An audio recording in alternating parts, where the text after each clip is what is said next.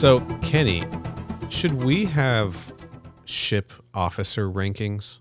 Hmm. No, Neal, that's actually not a bad idea. I, I might need a bit more information to understand precisely what exactly you mean by that, but I'm intrigued. Like um science officer, science officer Kenny, you know, security officer, um archaeological assistant, Ooh, that's a fancy one. uh ship computer, you know. Should one of us just be called mother, for instance? Now that's a title right there, if I've ever heard one. what are some of the other rankings? Well, I mean, there's like, what is it, like uh, Captain? Captain. I think you forgot Captain on that list. Well, captain's a big one. Like I'm, uh, but part of me is trying to avoid anything kind of military sounding. I don't want to get accused of Eh.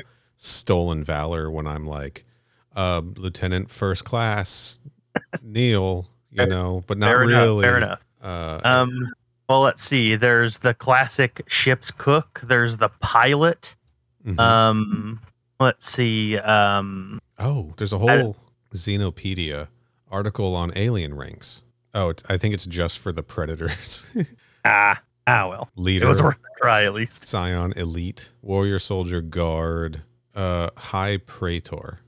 What is? I've never even heard that. Did they just misspell predator? Is that why I thought this was about predators? Well, there is a type of xenomorph in one of the spin-off things. I don't remember which one. I don't think it's from one of the movies, but it might be and I'm forgetting. But they're like I think they're actually called like Praetorians or something like that. Okay. And I believe they're like modified or upgraded versions of either warriors or drones and like it's their job to protect a hive queen or something like that. That feels like some comics nonsense to me. Yeah, probably. It probably is. I mean, the comics have a whole lot of nonsense. I'll tell you that much right now. Alien Dallas rank. We're gonna have to watch them. We, we may, you know what? Maybe we'll get different ranks for each each uh, episode. I'm gonna I'm gonna call uh security officer. Security officer. Yeah. All right.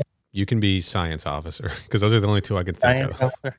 I mean, I'm fine with that. I mean, I I couldn't think of one funny enough that quickly, so I'm fine with science officer. Do you want to be a geologist? How about that? I could be a geologist. There's like I was going to say there's like four of them, but actually there's four like archaeologists or something like that. I think there's only the one geologist as far as I know. So you're a, a head head geologist Kenny, and I'll be um security grunt Neal.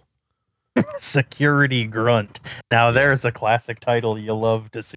There it is. Welcome, everyone, to Crew Expendable, the podcast where we talk about anything and everything in the Alien media franchise, specifically the one with the xenomorph in it. Yeah, you know, the double mouth guy, big huge head, no eyes, long tail. Very phallic, very phallic creature. That's uh not only one way to put it, but an accurate way to put it, yeah. Sure, H.R. Giger was a freak, right? He he certainly was. What are we talking about today? Uh, head geologist Kenny. Uh, well, today, um, according to my notes, it says here we're going to be talking about the 2012 movie Prometheus. Yeah, we are. Uh, I was hoping there was going to be like an air horn there or something. That- That's why I paused for a moment. There we go. I feel like that's not appropriate for this show. It needs to be like terrifying klaxons or something. Well, I mean, we didn't think that far ahead when it comes to the soundboard. Yeah. We'll probably get something like that sooner or later. I'll get a soundboard loaded eventually. A lot of this is probably going to have to happen in post production for now. Eh, it's fine. Yeah, we'll work it out. You know, this the, Yeah, these we'll- things we'll- are constantly changing and evolving, much like the xenomorph. Am I right? You are certainly right. Got him. That's a slam dunk right there.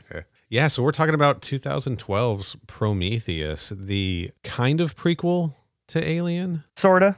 right? Depending on It- where you read things, it either is or isn't, but it certainly When- takes place beforehand. It certainly does. I uh, I actually got it right here. It specifically the bulk of the movie takes place right around Christmas in the year 2093 specifically. Yes, it but does. um, I can say, however, with regards to the pseudo prequel status, I don't remember exactly what interview it was, but I remember coming across something where Ridley Scott said it may have even been before the movie came out, but he said that his intention was not to make necessarily a prequel to Alien specifically, but it was more he wanted to make another movie that also took place in the Alien universe that had, I believe his word was strands of like the what we would call the vibe of Alien, while not necessarily setting out to make specifically an Alien prequel movie. okay.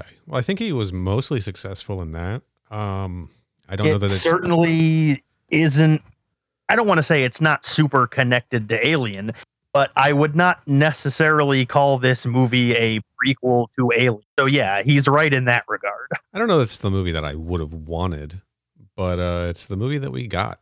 Not to Yeah, not I mean- to not to tip my hand too early here. Yeah, it's I mean, it's definitely not what I necessarily would have made given the circumstances. But then again, I'm also not the guy that directed the original one. So what do I know?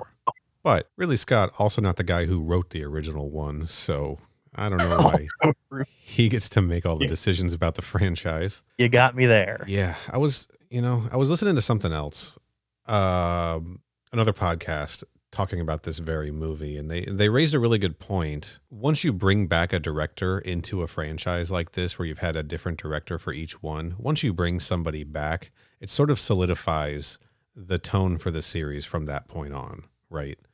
Like it sort of canonizes those aspects, whatever aspects that director chooses to to repeat in the movies he's making in the series. It sort of makes the, the entire series. And I don't know that that's a necessarily a good thing for this franchise. We're gonna have to have to dig into that a little bit more. Uh, probably mostly on the next episode once we've or the next movie episode once we've talked about Alien Covenant. But um Yeah, considering it was also made by Ridley Scott. Yeah, yeah, your idea of like, you know, are those parts of the tone set in stone after a director comes back? Well, since he also made the next one, it'll be the perfect like control group to find out how true that is, you know? yeah. Yeah. When did you see Prometheus for the first time?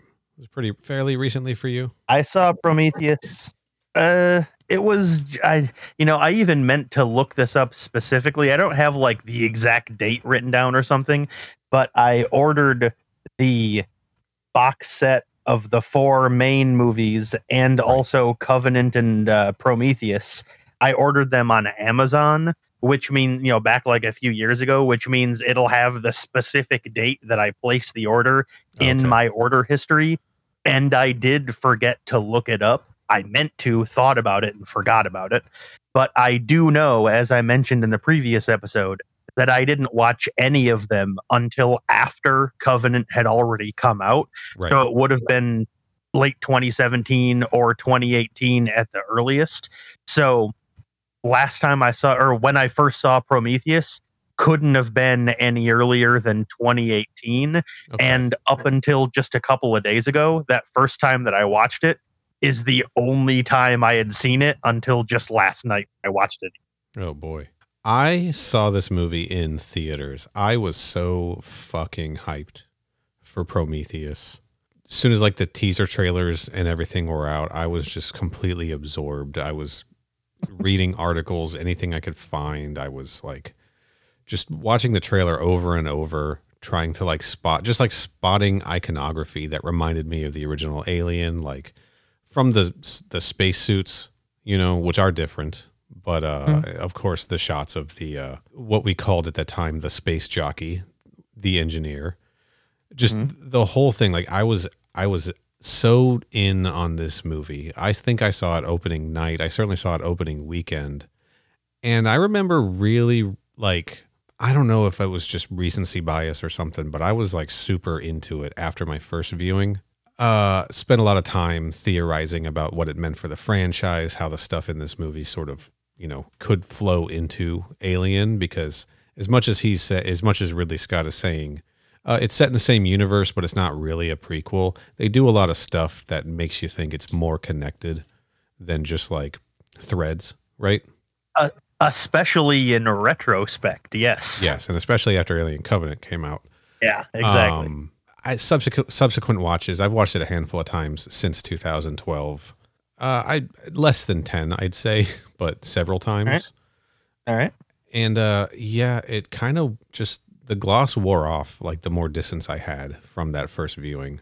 Uh, speaking of, just as a br- very brief side note, speaking of your first viewing, um, it says right. You said you saw opening weekend, right? Pretty sure. Uh, well, it says here, according to Wikipedia, the movie was released in the United States on June 8th, 2012, which means as of this recording, in just a couple of weeks, it'll be the 10 year anniversary of the release of Prometheus. Holy smokes, that's depressing. Yeah. That's a little depressing. I'm not gonna lie.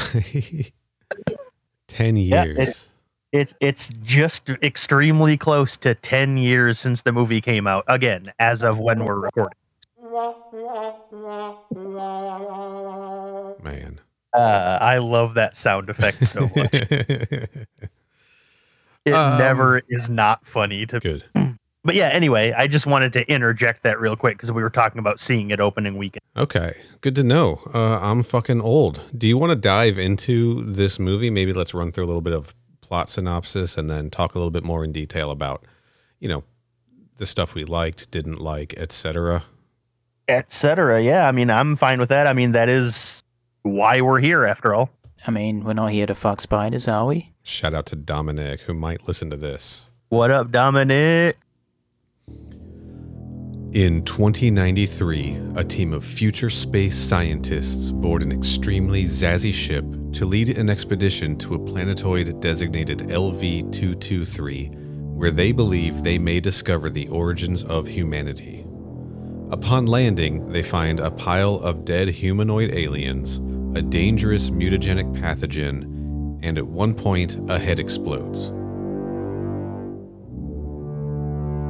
Look, if you've if you're listening to this, you've seen the movie. We're not going to go beat by beat.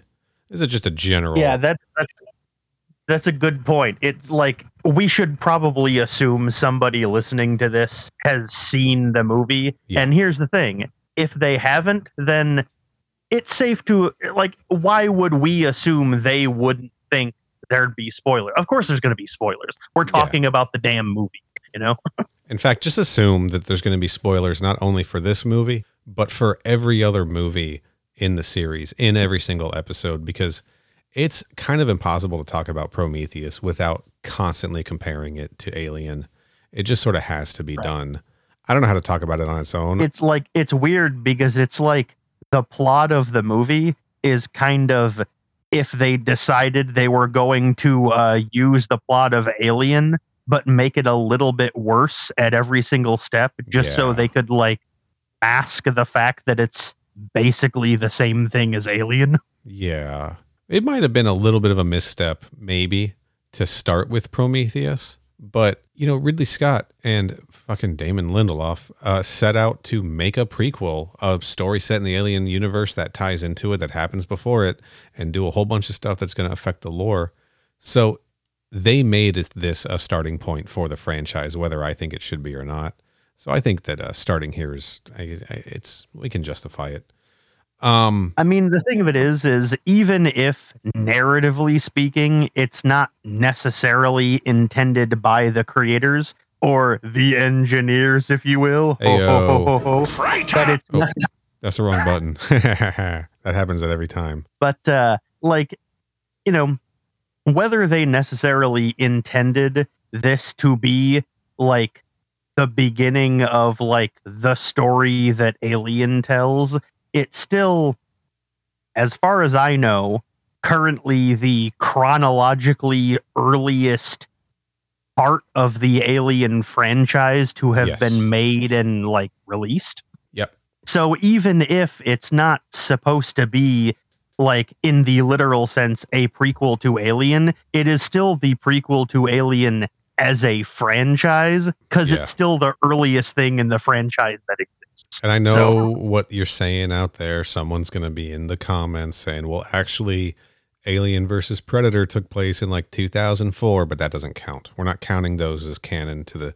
There's six six canon movies to the Alien franchise. The AVP stuff's in its own little corner, and we're going to talk about Correct. it later. Interestingly, this movie and the first Alien versus Predator movie sure do have a lot in common. Boy, they really, really, really do.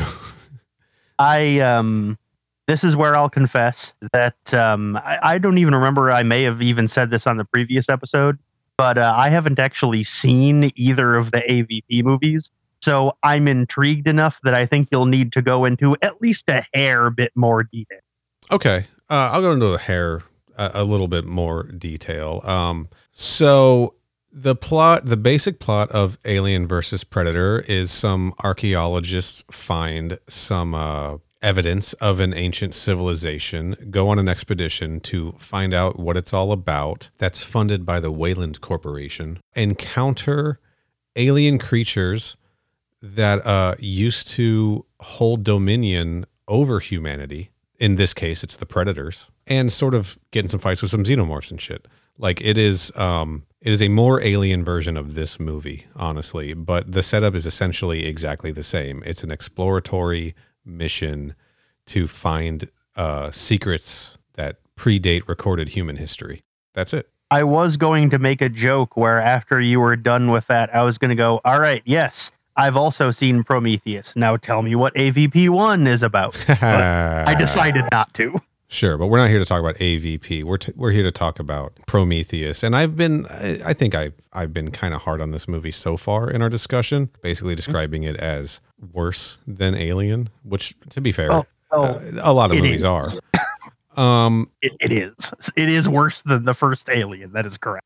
I do want to s- talk about some good things. First of all, the cast is really, really fucking good. I don't know that the characters are all good, but the cast is really good. Bro, this cast is stacked as hell. Yes. Like I'm going to once again pull up the notes I was taking when I was uh, you know, making the movie or watching the movie last night. I wasn't making the movie. Trust me, if I was, it would have been different. Oh, you're the Um, one. You're the one to blame.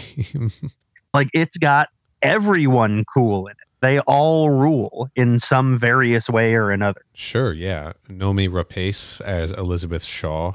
I mostly know her from the original um, Girl with the Dragon Tattoo movies. Uh, I have seen those, but um, the thing I primarily know her from, well, other than this, sure. the other thing I primarily know her from is the second Sherlock Holmes movie, oh yeah, yeah, that's right. I've seen that once. which which I was actually reading something last night that said that that movie, which came out a year before Prometheus, that Uh-huh. movie was literally her first English language film role.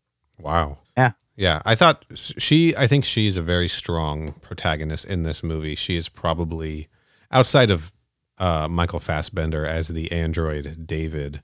She's my favorite part of the movie. I'll probably agree with that. I mean, there's, I mean, going through the rest of the cast list, I mean, there's some people on here that I like, but she's, her and Michael Fassbender are probably like the two that made the biggest impression, which I suppose makes sense considering they're the two main characters of the movie.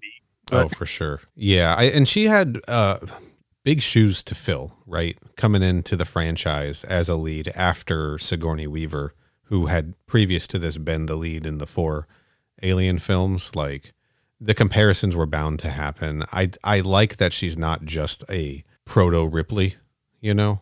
She's her own She is- character with her own motivations. Um, she is also, uh, I believe, Shaw is the first canonically, considering we're not counting the AVP movies. Mhm. This is the first Alien movie that doesn't have Ripley in. it. So Yeah. Um, who else we had? Charlize Theron as Meredith Vickers, sort of the the Weyland director of this mission, right? She's there to like for the purposes of the company. and she's she's fine, whatever, you know. it's a it's a stock archetypal character. I mean, she's Yeah. good. She's always good. She's a fantastic actor. you know, she she did the best with what she had to work with. Yeah, I mean, they gave her this role, and she's like, you know, just kind of stalking around, watching people. She's all always like cold and icy and glaring at people all the time, and it's like, you know, she's good enough of an actress that she could do this shit in her fucking sleep. Oh know? yeah, yes, she didn't. I- She did not break a sweat on set, ex- except maybe in some of those bodysuits they put her in. Also, just as a brief side note here, uh, it says here a couple of the other actresses that were considered for the role of Meredith Vickers that eventually went to Charlize Theron is M- Michelle Yeoh and Angelina Jolie. Interesting. I I was gonna guess you were gonna say Angelina Jolie. I might have heard that before. That, I'm glad they went with Charlize Theron. Michelle Yeoh though. Uh, interesting connection there. I'm going to scroll down this cast list to talk a little bit about Benedict Wong, who plays Ravel. Uh-huh. Because Benedict Wong was in a movie with Michelle Yeoh called Sunshine, directed by Danny Boyle, which uh, Prometheus, the whole time I was sitting through Prometheus when I first watched it, I was getting Sunshine flashbacks because Sunshine is a fantastic science fiction movie about a mission to space, uh, in this case, to reignite the sun that is ex- Interesting. that is uh you know burning out it's a fantastic movie it's like writer alex garland i think he was definitely inspired by um the original alien and like dan o'bannon in general Mm. Uh and michelle yeoh was in that so that honestly would have been pretty cool to have her be the the leader of this mission and reuniting with benedict wong from sunshine Which I'll admit, speaking very briefly of Benedict Wong, I have in my notes, and I quote, this is literally what it says. Hey, Benedict Wong! Exclamation point. cool to see him in other stuff because I'll admit I you know I didn't recognize him right away, but when I did, I recognized him because I saw him in the MC. So Sure, yeah. I and I I mean- I have not seen Doctor Strange. I guess I've seen I did see uh he was in Endgame or Infinity War, One one, of one of those, yeah, right? one of, yeah, one of them. I don't remember which one. So I did not make the connection because I'm not I'm not particularly tuned into the MCU. Sorry everybody. Ah, it's fine. They'll deal. I'm too busy with the Alien and Mortal Kombat universes. I don't have room for all these universes, man. But like, just as a brief aside, my point in bringing that up is like it was cool to see him again because like I'm really only used to seeing him like in what he looks like in the MCU, where he's a little Right. older, he's gained a little bit of weight, you know, he looks a lot different. Like, you know, he was in this movie, you know, here and there at various different points, Yeah. and it wasn't until like two thirds of the way through the movie until I even recognized him because I was like, wow, he really does look a lot different. He's a lot thinner. His face looks a lot different because he's a little younger than I'm used to seeing him. He Yeah. has way different, well, not way different, but different hair. Like it took me a little while to recognize it was him. And I was like, oh, Benedict Wong. I love that guy. Yeah, he's pretty good. Uh, he's great as like who is it? His character Ravel and Chance, played by. Emun Elliott. They're sort of the uh, co-pilots, would you say, to um Idris Elba's Captain Janek? I would say that yes. I, I believe I don't remember. I'll admit the other co-pilot you said Emun Elliott played uh, Chance. Yeah, I don't recall off the top of my head that character's name ever actually being said out loud on screen anywhere. I think. I only knew his name was Chance because I was watching the movie on Amazon Prime last night and whenever you pause it, Prime shows like every actor in the current scene that's playing and what their character name is. Yes. That is how I knew that character's name was Chance. right. The, they don't get a lot of screen time. They don't really have much to do. Uh, Idris Elba, fantastic as Captain Janek. He got some good moments in the movie. I don't think there was enough of him either. Oh, there certainly wasn't. I loved him. He was great. he was he felt weirdly like the most natural of the whole cast like he's just he's just there to do his fucking job you know He's just a dude, you know? right yeah i mean he's first of all he's great in everything uh yeah. He's Idris Elba. yeah stringer bell come on everybody out there should watch the wire i'm gonna say that every episode uh he's probably i mean noomi rapace michael fassbender like they had the most to do in the movie i think that their performances were very strong idris elba's like third for me Yeah, agreed. I would agree to that. He's he's it's he kind of has. I mean, I know this might sound weird out of context, but like in this movie, I thought Idris Elba kind of had what I refer to internally as the Tommy Lee Jones effect. One time, uh, you said earlier that uh, you're not an MCU guy, so you might not know this, but Tommy Lee Jones is in the first Captain America movie. Oh yeah, I did know that. And he plays like you know just like the sergeant on the base or whatever Right. and like they were asking him about like being in the mcu and like his response in the interview was to sum it up something to the effect of i've played a million of these characters i can do it with my eyes closed and like Yeah. idris elba was kind of the same thing here it's like i'm not saying this is exactly the same character as all the ones he always plays but it's like he generally gets this type of stuff. Like, you know, like for instance, Pacific Rim, he Sure. played basically the same character. You know, oh, dude. Hey, wait a second. He's the one who crashes the ship, the Prometheus, into the engineer ship. So technically, in this movie, he kind of canceled the apocalypse. Ah, God damn it. Come on, that's good. That's a good pull. I mean, yes, y- you're right. It is. I got pissed off because I didn't think about it myself. Uh, I'm gonna pat myself on the back for that one. Uh, I also love that his introduction. He's just like everyone just woke up from cryo sleep, and he's immediately smoking a cigar and setting up a Christmas tree. yeah, like I, you know, how I mentioned earlier that this is like when I watched it last night, this is only the second time I'd seen it.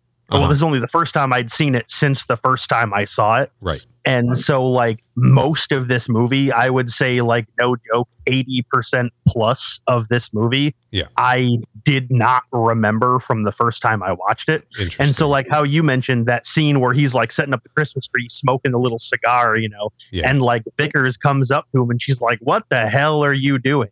And I thought she was going to get on his case because he was smoking in the ship. right. And then he's like, I'm setting up the Christmas tree. And I was like, oh, that's what she's going off on him about. All right. I mean, it's his. I mean, it's not his ship, but like it's his ship, right? I don't think she really gets to tell him what to do, as he makes very clear towards the end of the movie. That is very correct. Uh, and then in the weirdest role of all, we've got Guy Pearce as old man Peter Weyland. Uh, Guy Pearce, decidedly not an old man. he is extremely not an old man. Uh, let's see. He is, um, as of uh, this recording, he is 54 years old, So he which was, means he was like 43 when they filmed this movie. yeah, and uh, looks younger than me. He certainly does. and he is Okay, I he is uh 18 years older than me if i did that math right The uh, the second note I have when I was writing my notes in this movie is, and I quote, "Guy Pearce, old man makeup bad."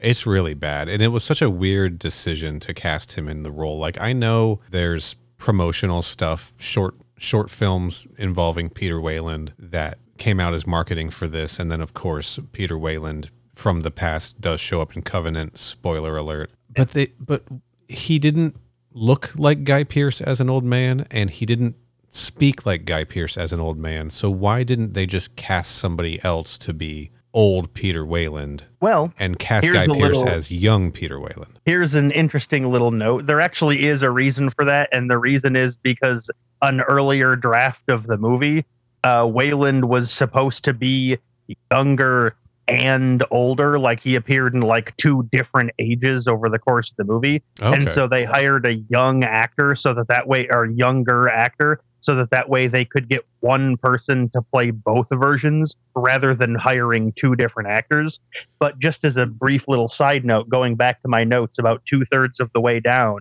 i have a note that says guy pearce old man makeup still bad comma would have preferred max von sydow like they had Oh, originally go. planned on hiring for the role that that's a much better. It feels like that's not where you, where you save your money on a movie like this because this movie had like a gigantic budget. It uh, certainly did. It had a budget of, I got it right here. Um, the budget is estimated between 120 and 130 million dollars. Holy smokes, that's a lot of money. That's a shitload of money, dog. Yeah. Uh, also, I just want to drop this in in just the weirdest thing. Patrick Wilson as Shaw's father in that dream that she's having. Just Dude, I like that guy. It was just weird. Like I don't really consider Patrick Wilson to be like a character actor, right? Like I also don't. I was blown away like was he when just like that scene started, and I was like, "Is that is that fucking Patrick Wilson?" yeah. It was he just like a like hanging out on set or something. Yeah, I They're like, I why don't you get don't in there, know. man? Little trivia about Patrick Wilson. He was raised in St. Petersburg, Florida, which is Ooh, where I live. that's fancy. I did not know that. Yeah, his dad was a local news anchor here. Oh, nice. Might still be. I don't know. I don't watch the news. Come on. Yeah, who does? Can't trust them. I know I don't. Mainstream media and such. They're all in the pocket of big Weyland. That's right.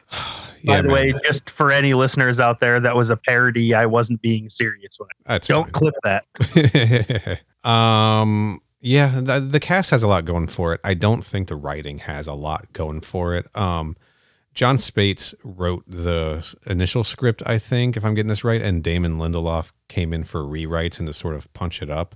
I don't think it was a full co-write, you know? They are credited. They're both credited, but I don't think they're credited together.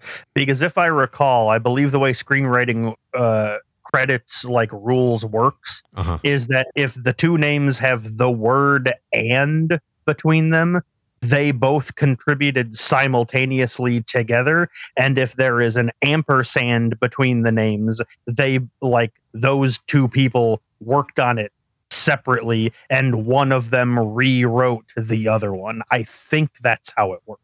Interesting. I mean, don't quote me on that because I don't work in show business. Sure. So that might be wrong, but I think that's how it works. What are you, the mainstream media? Come on. Can't trust you either. Yeah, dude, can't trust anything I say. Who knows? Yeah. Um, I was just kind of like, yeah. hey, shrug. You know what else are you gonna say?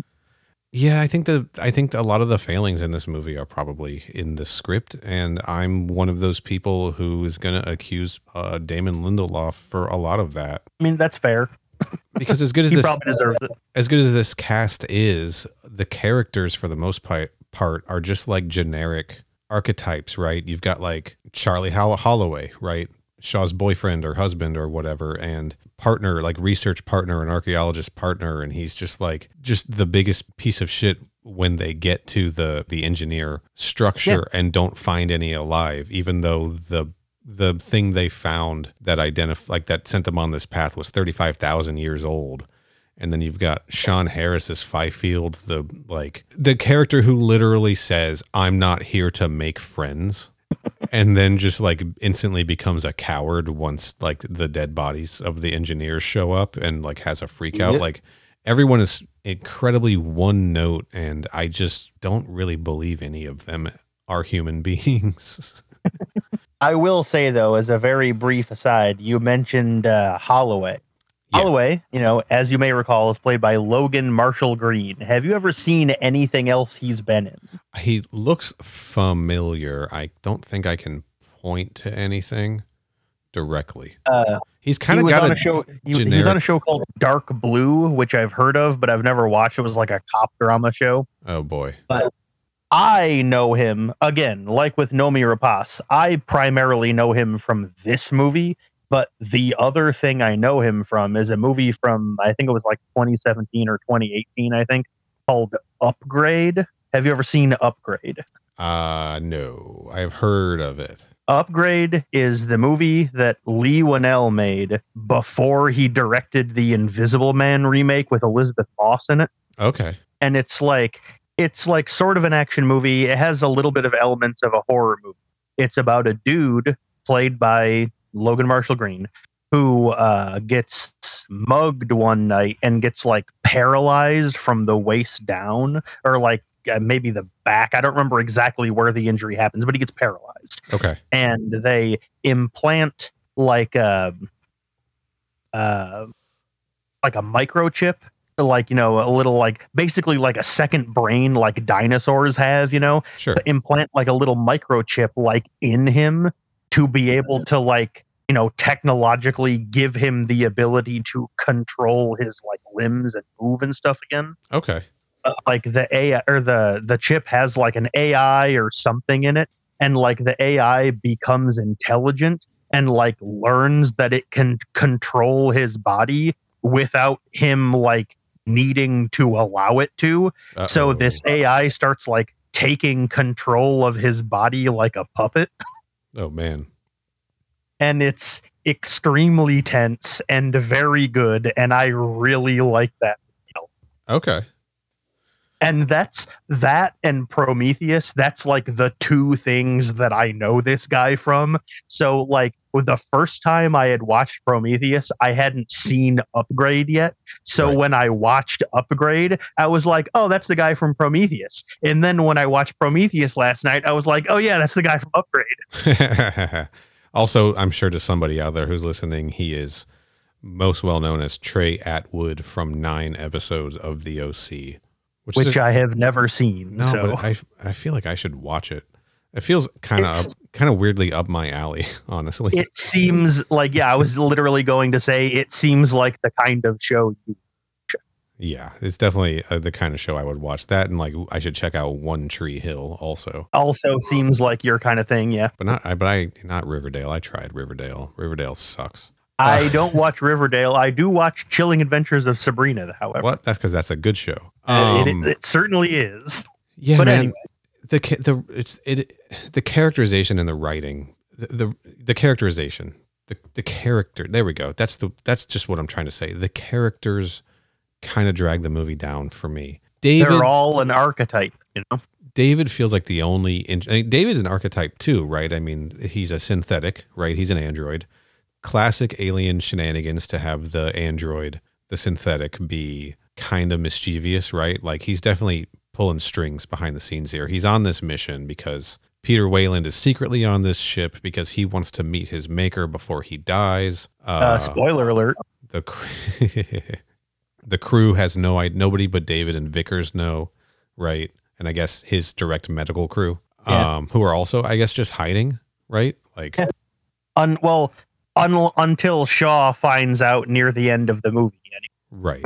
Where was I going with this? Oh yeah. So so David's like, yeah, he's pulling the strings. He's you know stealing the uh, pathogen. He's the one who spreads it to Charlie, who causes like Charlie to get infected, and then Shaw to Infect get Shaw. infected and impregnated with something alien that's not an alien as we know them.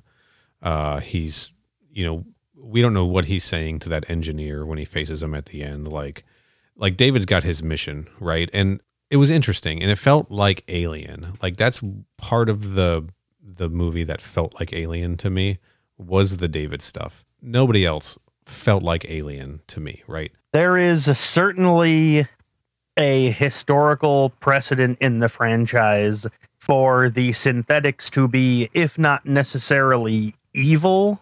Yeah. Um. Uh, I guess uh, rightfully suspicious. I guess would be a better way to put it. Yeah. Like I'm not exactly sure how to phrase it, but like there there's good solid precedent going back to uh, well 1979 for the synthetics to be up to no good, so to speak. This movie follows bravely in that tradition. Yeah, they play with it. I mean, they change it up in in Aliens, obviously with Bishop, but they still play a little bit with the idea that Ripley doesn't trust him, and then Call in um, Alien Resurrection. You know, she's she seems to be advanced to like past the level of even David, who seems to be more advanced than the other androids we see in terms of like thinking for himself you know, even though he's constantly acknowledging that while he understands emotion, he cannot feel it. He certainly does do Yeah, that. Several, I think he says that several times. Uh, yeah, he says that more than once for sure. I know that. Yeah. And the other thing that feels alien about it is that they followed the Android naming schedule that they set up, right? First one we see Ash in Alien, Ash starts with an A. Second one we see in Aliens, Bishop starts with a B. Third one we see Call in Alien Resurrection starts with a C. Then this movie we get David starts with a D, A B C D. Pretty slick little uh little uh thing they're doing there. And then for the next one, they go with the next letter W Yeah. when Walter gets introduced. A B C D W. I wonder if you track every android that appeared like in the comics or books, just like release every named synthetic, if you naturally get to W by the time Covenant would have happened. You know, that would be an extremely funny thing to keep track of, but Yeah. I cannot see either of us remembering to do that each episode. Might take a I might just take a note every time we come across one, just see how that works out. I'm willing to bet it doesn't work out at all. Probably not. Yeah. Um, also, uh, spe- since we're talking about David, uh, going back to uh, briefly to a convers- part of the conversation we were having earlier, um, it says here that um, he did not, Michael Fassbender did not base his uh, portrayal of David after the androids in any of the previous Alien movies. Mhm. He instead based it off of the replicants from Blade Runner. That makes a lot of sense, actually. He crushed it, dude. He's my favorite part of this movie. I just, it, he absolutely is. he he is he's widely considered the best part of both Prometheus and Covenant. sure, yeah. And in Covenant, And, we get to see like- him kiss himself. Both of the movies have gotten a mixed reception, but he has gotten near unanimous praise. Yeah. And um, one thing I did also find interesting is because I believe you're consulting the page for the movie on Xenopedia, if I recall. I do have that around. I, however, am using just the Wikipedia page for it. Okay, I bet it's the exact same article. And they probably are. But the reason I bring this up is because on Wikipedia, you know, since it's not a wiki site for specifically Alien, it Yeah. doesn't have a separate page for every single thing like Xenopedia does. right. the Wikipedia like alien section on the site um you know has like you know ones for all the movies ones for the games things like that Uh-huh. but there's only a handful of characters that have their own separate distinct wikipedia page Yeah. those characters are of course ripley as you may imagine Uh huh. hicks from 2 Fair. um the xenomorph as a species and David. Like David. David. is important enough and big deal of enough that he has his own separate Wikipedia page, Yes. separate from either of the movies. he deserves it. Um, Yeah. But so what's tough for me is that as much as I love Fassbender playing that character and how interesting I find that character, this movie started like I think because he was so good and so fascinating, they decided to make him the center of Covenant also, and I think that that is kind of a misstep, honestly. Again, not the choice I would have made, Yeah. but I'm gonna just get this criticism of this movie out of the way first. I and I I kind of and I definitely blame the the Lindelof of it all. Uh, you know, he famously wrote on Lost, right? Certainly did. And famously uh, wrote, I think, two issues of a proposed three or four issue Ultimate Hulk versus Wolverine comic that never got finished because my personal theory is he didn't know what to do with it. Uh, Probably not. He s- generally seems to have that problem a lot. I'll put it that way. he's got a lot of, like he comes up with cool ideas that I don't think have a lot behind them and I don't think he cares that they don't have a lot behind them and like I'm not saying that you, that I need a movie to give me answers to every single question because I don't. In fact, uh, I think that this movie gave me answers to questions that I didn't want to know the answers to. Um, And maybe didn't even have in the first place. but I, know? yeah, I think that this movie didn't really know what it was. I think this movie proposes a lot of things that they can't that they can't really back up. Like it's fine if you don't want to give the audience all of the answers, but the answers still have to be there. Otherwise, it just kind of feels like this weird mishmash of familiar stuff with a twist, right? Like there's cool looking alien stuff in this. Like I, I think I mentioned earlier, the spacesuits, they looked very reminiscent of the spacesuits on the Nostromo. We get the space jockey, right? Turns out space jockey, you know, the big alien from Alien in the derelict ship, uh, actually was wearing a spacesuit and they're just like big Vitruvian men underneath, right? That's fine. It's was cool to see the space jockey. I don't know how crazy I am about the reveal that it isn't this cool looking. I think was it Damien who said like elephant monster, right? Yes, I, I believe that was his phrase. Element, elephant monster. yes. Yeah, and and then like even that sort of backtracked on stuff that had been kind of adapted from like the the space jockey as a creature as seen in Alien shows up as a creature that looks like that and is not wearing a suit in at least in the Alien versus Predator 2 PC game and I think in several of the early Dark Horse comics and was probably described or explored in some of the novels that I haven't read. Uh, so I was kind of used to it being one creature, and then they're like, nope, psych, it's this whole other creature. And then we got to talk about the black goo of it all, also, right? Because it's in this ship that is inside this structure, and they don't know it's a ship yet, and it's all laid out in these jars and vases, like the xenomorph egg, and sitting in front of a mural that looks very similar to the xenomorph and this weird black green glowing rock that I have no idea what is on a like a dais in front of all the jars. That's never addressed. It's just kind of shown, and Nope. I think Holloway looks at it, Yeah. and that's all we see. And so it's like, okay, there's some connection between this pathogen and the xenomorph. They're making that very clear. And this is the same alien race that was transporting the eggs, and the vases are laid out just like the eggs were an Alien.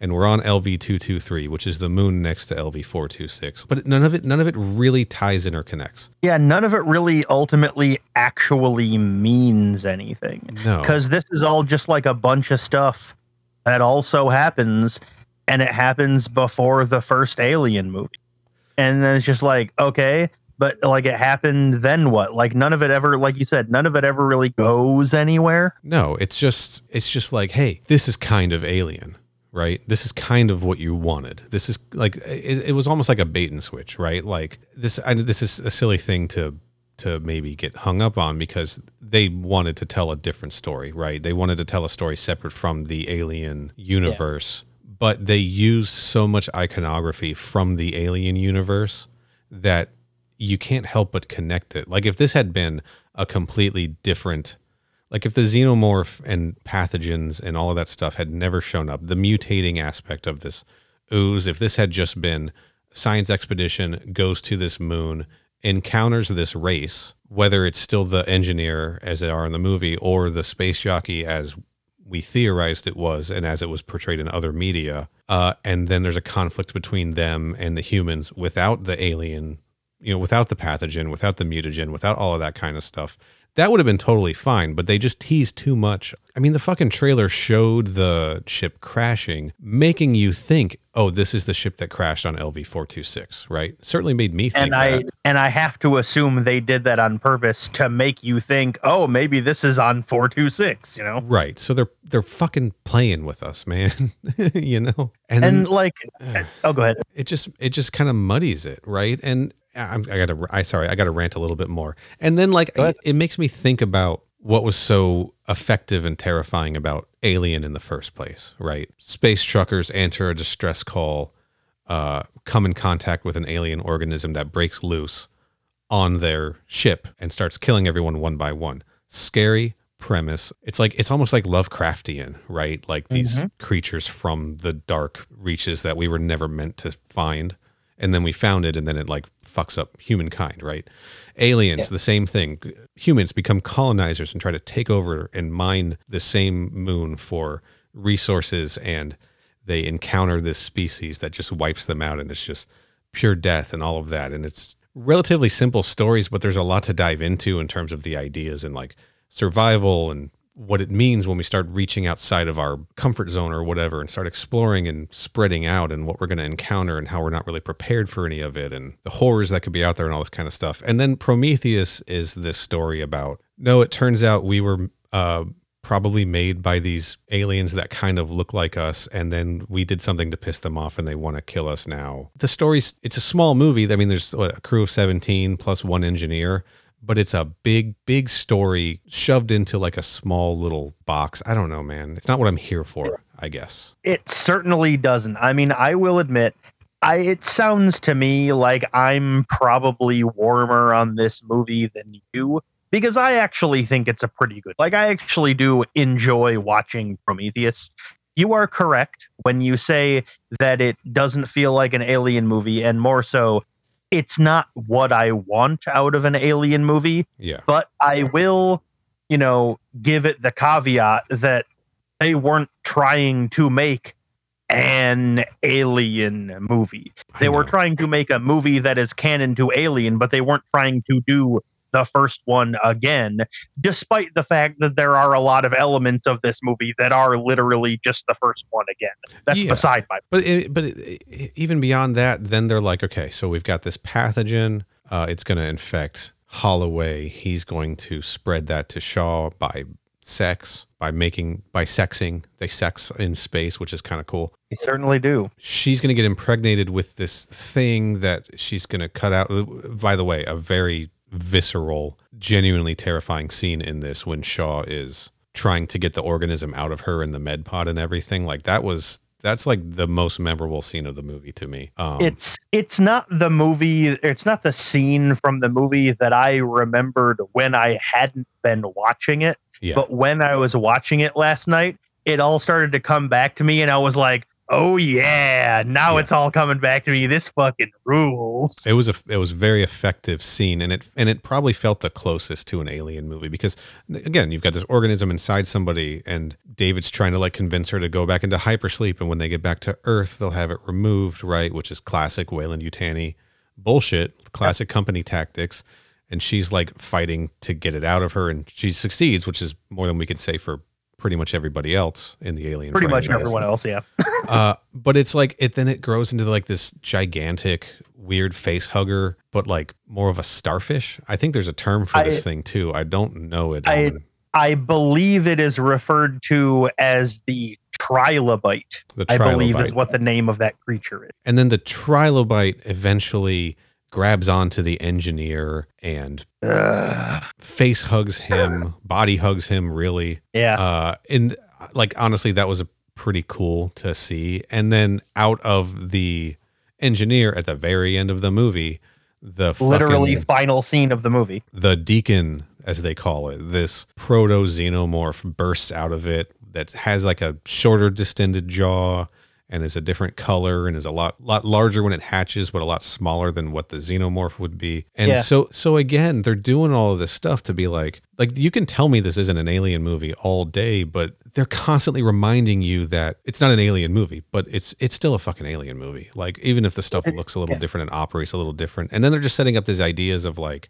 well, this is it's not an alien movie, but this is like where the alien is going to be coming from, you know. And which you know and then that bugs me too because the thing that is so terrifying about the alien to me is no, there's just this monster out there that has just always existed and it's parasitic and it can survive in the vacuum of space and there, you just can't do anything about it. Like if you come in contact with it, y'all are fucked. Like oh, that's yeah, fucked. scary. yeah, you're donezo. You're fucking toast. Like you, you can't do anything about it. Like it shows up, and that's just the end of it. You don't know anything else. You can't. And that's much scarier to me than saying, oh, we found this brilliant alien race who created us and also somehow formed the creation of this thing. Like, I'm more afraid of the xenomorph making it to Earth than the engineer making it to Earth. Right. Agreed. So it just, it just, it's just a bad version of a story I would have liked to see instead, I guess. I will say that there are some things like you know, like setting aside momentarily the fact that it's you know claims to not be an alien movie while it still totally is. There are parts of the movie, like in a vacuum, just watching it on its own. Yeah. There are a lot of individual parts of this movie that I really liked. Like the med bay scene that you mentioned, the med Yeah. pod scene, I should say, was extremely cool. Maybe the most tense scene in the movie. Um, first off, just as a side note, um, I'm just going to directly quote my uh, notes here. The lamprey mouth is a very underutilized bit of biology you can see in a monster movie. And as far as I'm concerned, you should see it more because it looks creepy and weird on its own without even having to do anything to like monster it up. Okay. Yeah. Uh, like because it had like the weird like lamprey like octopus mouth in the middle of its tentacles, you know? oh, yeah, yeah, yeah, for sure. The the one thing or the other thing I should say that I really really liked about that scene first off like you know it's long been like a discussion you know an issue of people trying to figure out whether you can cut out a chest burster Right. before it kills you and survive. Sure. I mean, in the canon of some of the comics, it's established that yes, you can, but those comics hadn't been made yet when this movie came out. Right. And okay, admittedly, in this movie, it's not actually a chest burster, but that's beside the point for the purpose for the point I'm trying to make. It's you know, it's long been debated whether it can be done or not. And this movie posits that generally speaking, yes, it can. Yeah. And afterwards, the thing that I really liked is um, you've seen Scream 2, correct? Oh yeah. Yes. Remember that scene in Scream 2 when it was Sidney and I think it was like her roommate, maybe? I don't remember who the other person is. It was. They're her, in was the car that Ghostface crashes and gets knocked out, and they Yeah. have to crawl over Ghostface's body and out of the driver's side window. Right. to get out of the car. Because they were in the back of a cop car, so they couldn't open the doors. Yeah. Yes. And there is a moment in that C section scene that reminded me of that because, like, you know, the device pulls out the, you know, not yet fully grown trilobite and it's like hanging there and it's still kind of alive. yeah. But since it's like dangling there right in the middle of the machine, the only way she can get out is to slip out from the bottom, Yes. which means she has to go right by it Super tense scene. Yeah. and I I thought that was extremely cool, a great touch, very tense. The one thing that pissed me off about it is like a lot of the other scenes in this movie I really like, I wish that had gone on for longer. The C-section scene Boy. as a whole was good, but like the part where she has to slip by it by going right fucking in front of it, I wish that little bit had lasted for longer. Yeah. Yeah. I don't know. I was ready for that scene to be over. Like it was real tense. Like you know, that was a that was a very strong, strong scene. And that that idea of having to like slip like past. There's a stupid so here's a stupid version of that. Have you seen the movie Jason X? I certainly have. Absolutely a ripoff of the alien movies. We all know that. Do you remember the scene Correct. where I forget her name, the final girl, the girl who got frozen and woke up in the Yeah. future. She's got the uh, gun yeah. and she's like trying to like sneak down this hallway and there's like a blade like sticking through it, right? So she's like trying to sneak past this blade, so she like crouches down and turns sideways and sneaks by with the like her neck passing like the space between the blade and the wall. And they're trying to trying to create this tension like, "Oh, is the is he going to shove the thing through and kill her?" right? Yep. Uh, super tense for the first second, and then you realize there's about three feet underneath this thing that she could have just normally crawled underneath. Yeah, all she had to do was crouch down a little bit lower and she Yes. would have been fine. just get your whole head under there. Uh, Jason X sucks. Agreed. Hard, hardest possible agree. Official crew expendable viewpoint. Jason X, thumbs down. It's it's it's fun the first time to watch and kind of laugh at. That's it. We're gonna have to watch that one when we talk about our alien knockoff movies at some point. probably I I I don't want to say I'm fine with that because I I don't really want to watch it again. But if we decide to do it, I'm willing to. Oh, so I've decided for us. We're doing it sometime. fair enough. Um. Okay. One thing I do want to say that I like about this movie, and uh, this is going to tie back into something I was saying earlier. I I like the atmosphere of it. The atmosphere feels very alien. You know. I mean, I like the idea of like, uh, we're an expedition ship and we're exploring this alien land, and a lot of this art, you know, architecture or whatever you want to call it, these caverns and stuff of this structure, like definitely evoke the alien hives as we've seen them in other things like thematically it's very similar and just like yeah the exploration part is cool i like it uh the score is pretty exceptional the music of the movie Marc um streitenfeld i think is the composer I'm going to pull a Corey here and say that honestly, when I'm watching the movie, uh, movie, I don't really notice the score while I'm watching it. i think uh i think it's a very effective score because it's got it goes between this you know these kind of eerie alien soundscapes and this sort of grand optimistic music of like this science crew discovering this thing and going to check it out and everything. So like i think it works. I think it's one of the strongest parts of the movie also is the score. I read in the trivia that the composer he he had everyone play the songs backwards. Like he wrote the music, then he wrote the music backwards and recorded it backwards and then reversed it to make Hmm. it sound kind of alien and eerie. And I think like I think I think it probably worked out. Like I don't know if you have to go through all those steps, but I'm also not a musician, you know. You are. Maybe you should like write a write a piece of music. Just flip it around, write it backwards, record that, and then uh, see how see what see if it sounds like how you thought it would. Maybe there's something to that idea. I don't know, man. I will say, thinking about it now, and again for like the 85th time so far, um, consulting my notes, um, there is actually one specific point in the movie that I did notice the music, and it Yeah. actually ties into a scene in the movie I didn't really like. Okay. and it's actually the one I mentioned to you last night. Um, there is a scene where, like, you know, David is inside the control room of the sh- Oh, engineer yes. ship because Yeah. they discovered it was a ship by this point, Uh huh. and he sees like an old like hologram or whatever of like the group of engineers running into the control room, setting everything up and getting everything, you know, starting the ship up and getting ready to go.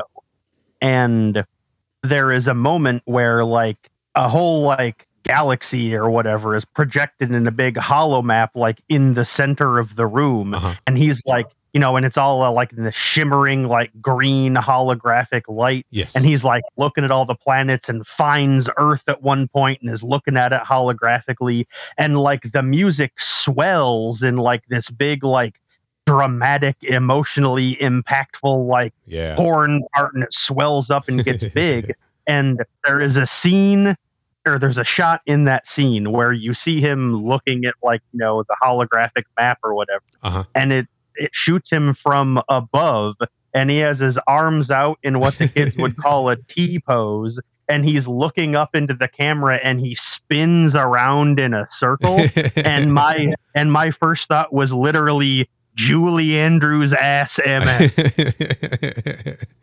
I'm just thinking here Because, like, thinking it was like the exact shot. She was spinning around in the same way. There's a big, like, dramatic, impactful horn swell. And I was like, this is fucking the sound of music for five seconds. And I don't know why. you know how like he was quoting Lawrence of Arabia, I think, like throughout the movie. Was it Lawrence of Arabia? It was like, apparently, his, like, hair was modeled after T.E. Lawrence. And I was like, sure, man, whatever. well, like what if like when he was doing that, viewing that map and in the T pose and spinning around, he was like with arms wide open under the sunlight. He just starts like breaking into a Creed song. I was like, so it's less sound of music and more Creed. Someone walks it. someone walks in and they're like, "What is that?" And he's like, "Just some lines from a song I love."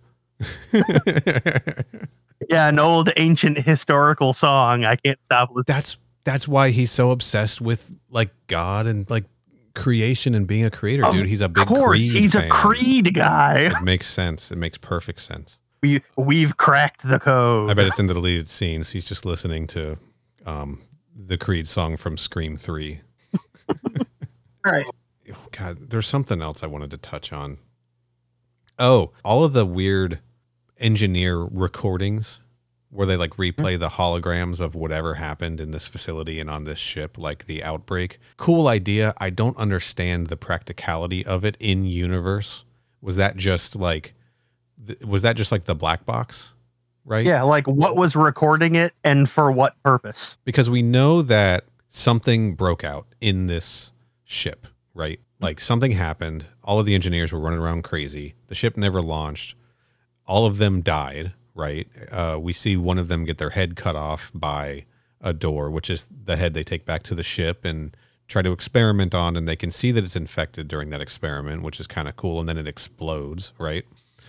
It But- certainly does. So was that so was that just like the the engineer's black box? Like fail safes kicked in from this point. We're going to start recording what happened here in case our other engineer buddies come to this planet to investigate why we didn't go destroy Earth because that was their mission to destroy Earth. Um, what exactly happened? I just would have I mean- rather seen the scene of that happening. I would have rather seen these dudes running around in their elephant suits, like Yeah. that I think that would have been honestly that might have been a better opening scene than than the scene with the engineer, you know, creating Yeah. life because that scene had nothing to do with the rest of the movie. Honestly, like it wasn't Certainly didn't. connected to any of it. You know, put that scene in Covenant, right? Yeah, Yeah, may as well. That'll also tie in better to the themes of that movie, really. yeah, totally. Uh, also, a little tidbit I noticed when they're carbon dating the uh, the the beheaded engineer body, they date it to about two thousand years ago, Mhm. which is interesting. I, I think this might be in the deleted scenes. It's certainly been talked about in interviews. I think this was a, another Damon Lindelof contribution that the even though Shaw and the Prometheus team never find out why the engineers were going to go to Earth, apparently the reason I think you know this is that uh, roughly 2,000 years ago, an engineer that was living on Earth was murdered, and Hmm. that engineer was apparently Jesus Christ.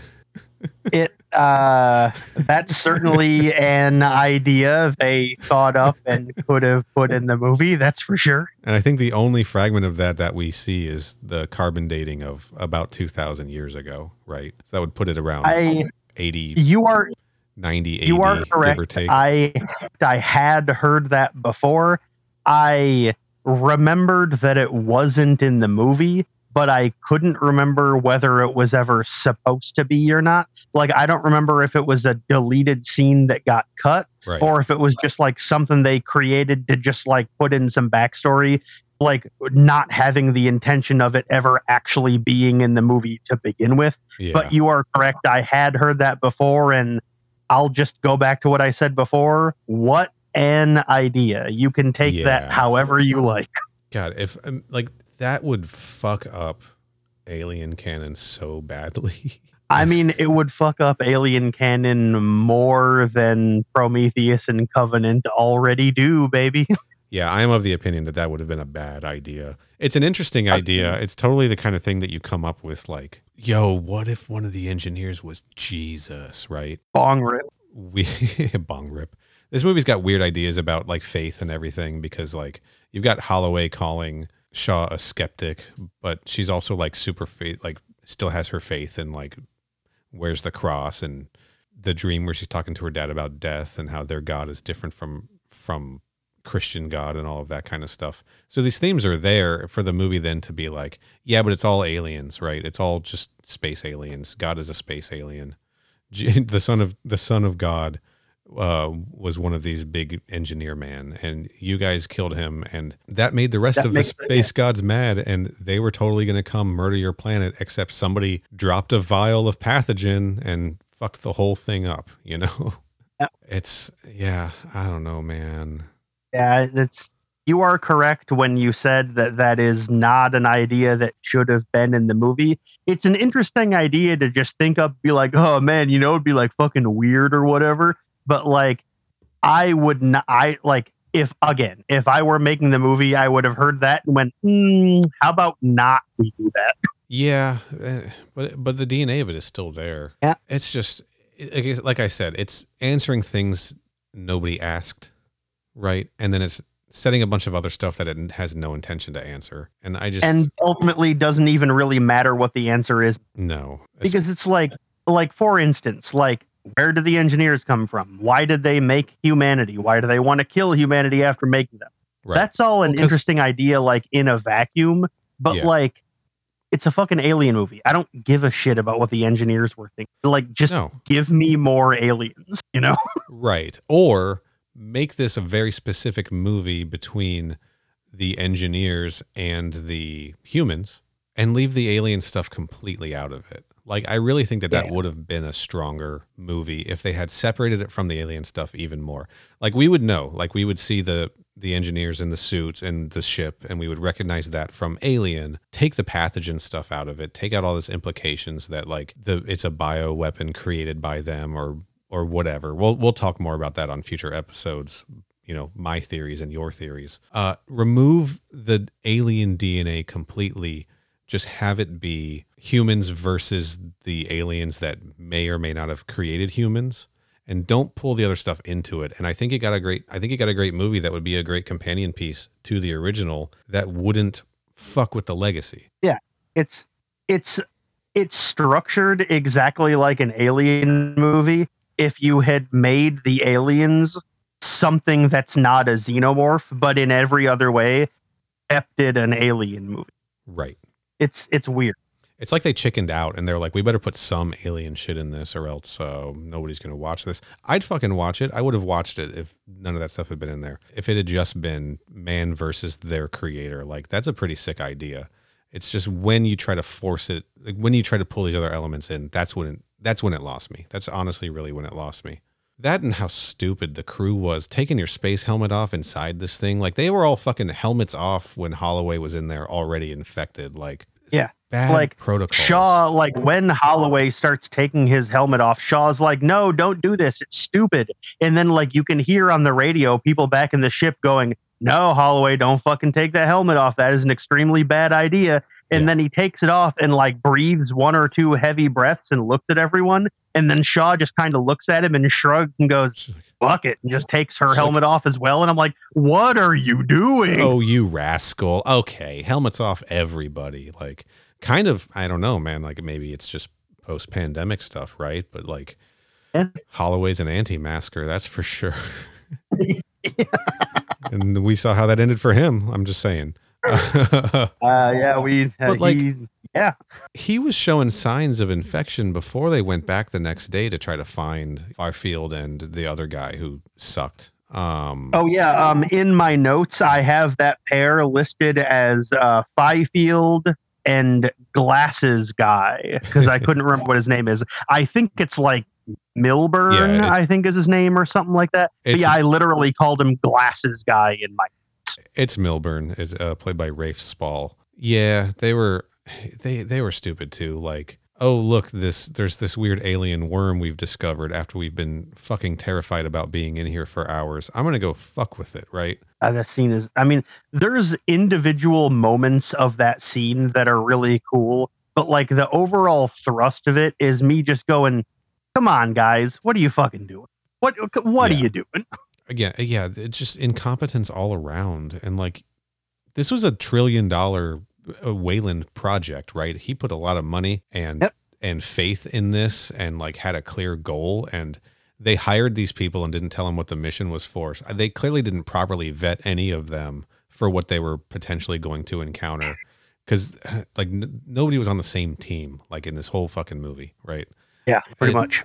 everyone it just it just sucked cool tech stuff though fifields pups those mapping pups that was Yep. cool the vehicles were cool it all felt you know like it existed in the world of alien based on other technology that we've seen you know one criticism i always heard about this is how like advanced the Prometheus is versus like the Nostromo, you know? Like I'm a little bit of the opinion that it would have been cool if they had made the tech look like the tech from the 70s that they made to look futuristic back in Yeah.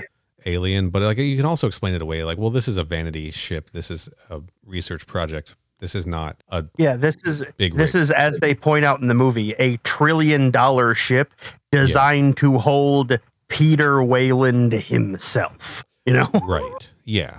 He's not traveling in a in a on the Nostromo. he's not tra- yeah he's not traveling in a big rig you know he's Yeah. this is a this is his fucking tesla super truck or whatever that thing is called Going again, going through my notes here. Um, there was a couple other things. Oh, uh, here's something that I was kind of curious about. This doesn't need to lead into a big discussion. It's just this didn't make a lot of sense to me personally. So I just figured I may, you know, you may have a better viewpoint on this than me. Um, the scene. Well, I don't want to say the scene where Holloway and Shaw have sex, but like Uh-huh. the part of that scene before they have sex when she reveals that she's infertile and he's Right. like oh man i'm so sorry i didn't mean it like that and then they start making out and then they have sex. Yeah. Um what i was wondering about that scene was like did he like not know before right then that she was infertile? No he knew but he was just like so in his feels about being disappointed that they didn't meet living engineers. Because again because like he's just a shitty guy. Like he just sucks, honestly. He wasn't does, he wasn't true. thinking about anybody but himself in that moment. You know, he was he was half in the bottle already. He had also just drank, unknowingly drank uh pathogen that David put in his drink in in a very obvious like you could see him clearly dip his finger in.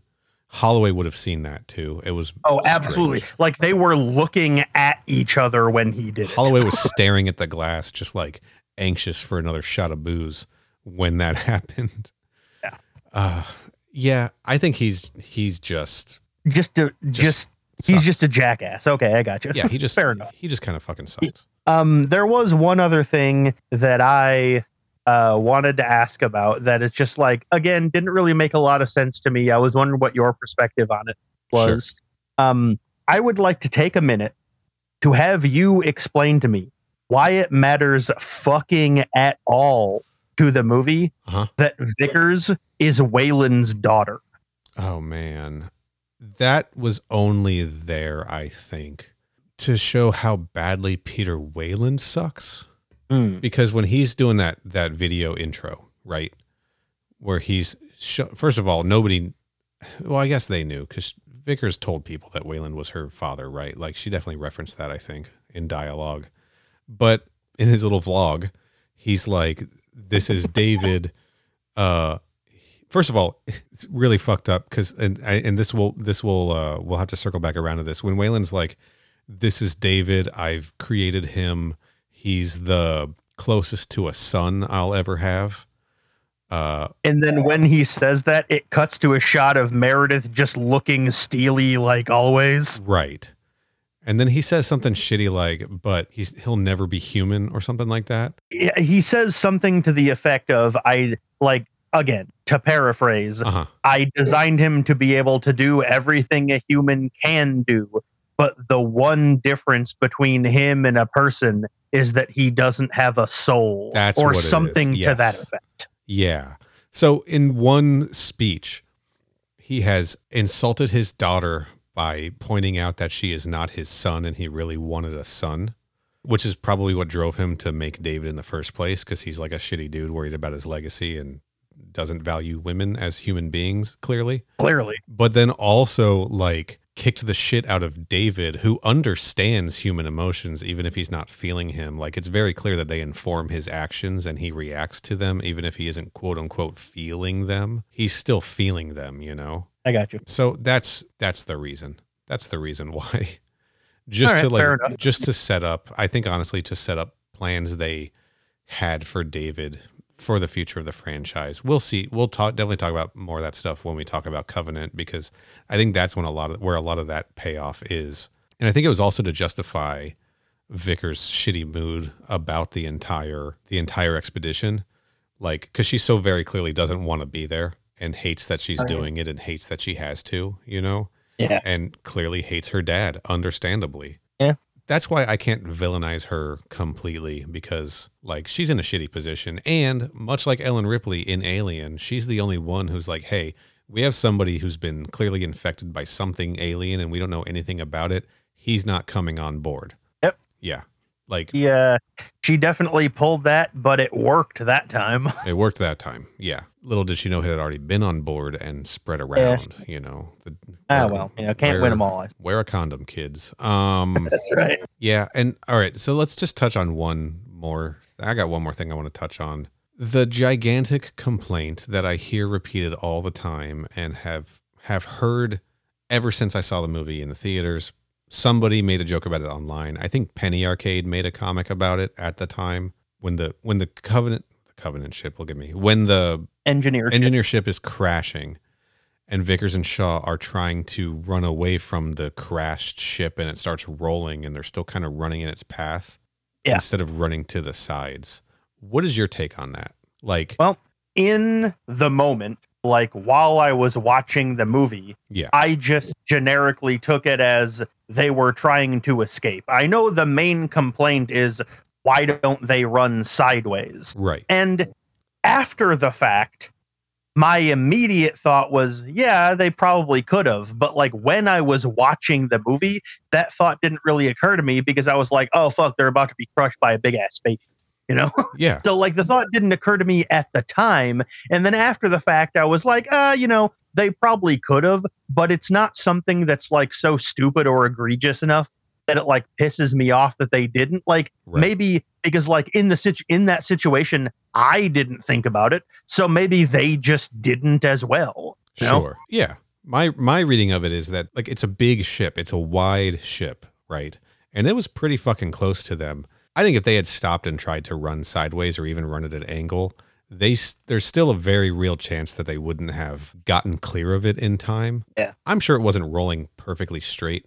And even though Shaw like trips and rolls out of the way, it makes it look really easy. Like she could clearly have gotten away from it. She might have been running at a kind of an angle the whole time, or kind of could have made a turn away from her. And then when it finally stops after it smooshes Vickers, it tips over and still like almost crushes her and like catches her foot.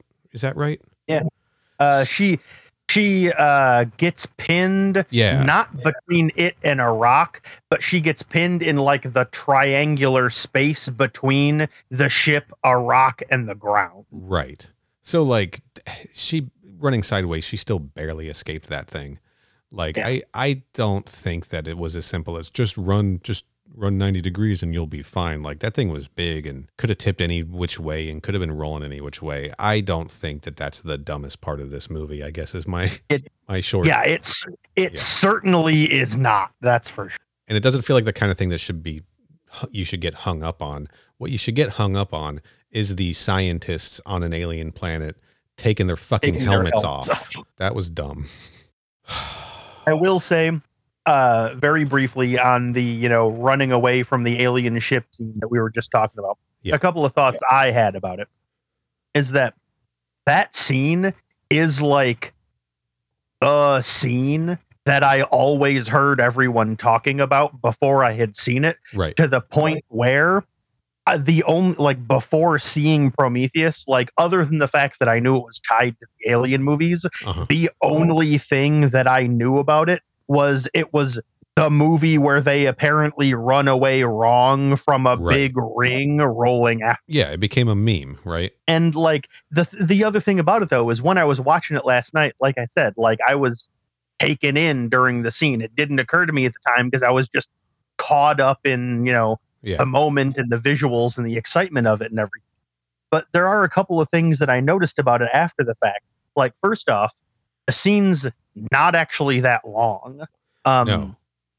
Considering how important it is and how like outsized importance and like how that's the scene everyone was talking about, Yeah. I was very surprised to find out that that scene is from the last like 15 minutes of the movie Right. like for something that they talk about for uh, that everyone talks about so much i wasn't expecting it to happen so late in the movie and the other thing that i had completely forgotten about was you know i just thought it was like oh they were running away from a big ring.